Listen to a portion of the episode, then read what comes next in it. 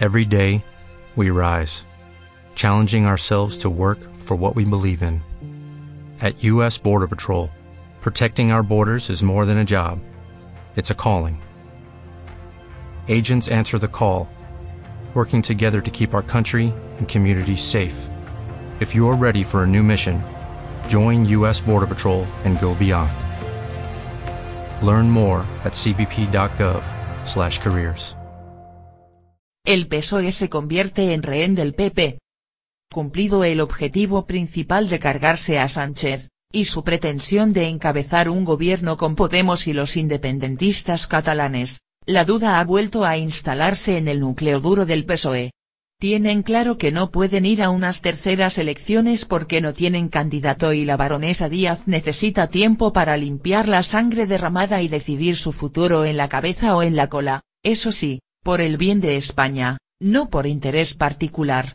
Pero al PP podría no bastarle ahora una abstención técnica que le permita formar gobierno, algunos de sus dirigentes exigen el apoyo socialista para los dos próximos presupuestos que debe presentar en Bruselas. De esta manera el PSOE completaría el viaje que emprendió Zapatero en mayo de 2010 y que lo convertiría seis años más tarde en apéndice del PP. Desde hace al menos dos décadas la socialdemocracia europea vive en una crisis de la que ha emergido ocasionalmente con programas de corte neoliberal o incluso thatcherista, Blair en el Reino Unido, Schröder en Alemania. El caso de España ha seguido un patrón distinto, porque el triunfo de Zapatero en 2004 es inseparable de las mentiras de Aznar en torno a la guerra de Irak y el atentado del 11M.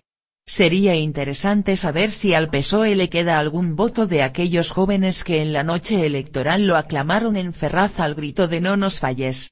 Su impericia ante la recesión económica que nos golpeó de lleno en 2008, recién ganadas sus segundas elecciones con un programa expansivo y la promesa del pleno empleo, se saldó dos años más tarde con un plan de estabilización, cueste lo que cueste, nunca suficientemente explicado y que hundió las perspectivas electorales de su partido tal vez para más de una década. En 2011 el PSOE fue arrasado en ayuntamientos y comunidades autónomas, perdió en todas y solo los pactos postelectorales le permitieron gobernar Andalucía y Asturias, antes de entregar las llaves de la Moncloa a un Rajoy que a la tercera había conseguido la mayoría absoluta, con la que ha gobernado como un autócrata para quien el Parlamento ha sido apenas un órgano para sancionar sus leyes. Durante el breve mandato de Sánchez los socialistas han logrado importantes cuotas de poder, gobiernan siete comunidades autónomas, más por su política de pactos que por una recuperación significativa del voto. En medio había surgido el huracán Podemos, como efecto de la indignación por el desigual reparto de los costes de la crisis. Sánchez ha resistido a duras penas la competencia directa en su espacio electoral con ocasionales guiños a la izquierda y a costa de una creciente sangría de votos, que a la luz de los últimos sucesos puede ser solo un escalón previo a la irrelevancia. Todo lo que podía salir mal en el PSOE ha salido mal durante las dos últimas semanas. Primero el intento de presidir con 85 diputados un gobierno en coalición con Podemos y la anuencia de separatistas catalanes, unido a la promesa de consultar a los militantes. Y todo esto tras un estricto cumplimiento del mandato del Comité Federal de votar no a Rajoy. Aunque ya se ha ocupado Felipe González de denunciar que era un no de mentirijillas, solo en primera votación, porque el propio Sánchez le había anticipado que se abstendría en la segunda. Me siento engañado, añadiría González en una declaración hecha de madrugada desde Santiago de Chile y que serviría de contraseña, Grandola, Vila Morena, para activar el motín contra Sánchez.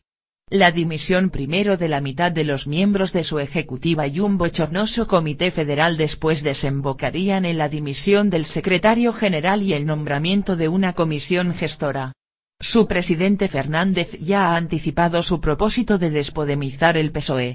La aplicación de este neologismo dejará en situación sumamente precaria a los presidentes socialistas de Aragón, Castilla-La Mancha, Comunidad Valenciana y Extremadura, que fueron investidos con el apoyo de Podemos y que han tenido un protagonismo especial en la defenestración de Sánchez.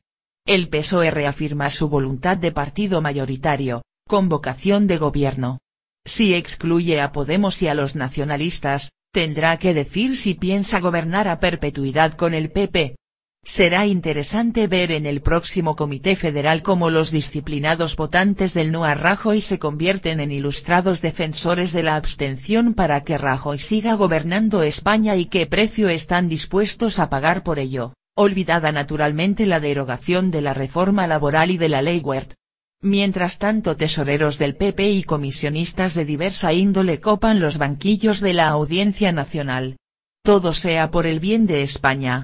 El PSOE se convierte en rehén del PP artículo de, editorialctx.es. ¿No te encantaría tener 100 dólares extra en tu bolsillo? Haz que un experto bilingüe de TurboTax declare tus impuestos para el 31 de marzo y obtén 100 dólares de vuelta al instante. Porque no importa cuáles hayan sido tus logros del año pasado, TurboTax hace que cuenten. Obtén 100 dólares de vuelta y tus impuestos con 100% de precisión. Solo con Intuit TurboTax.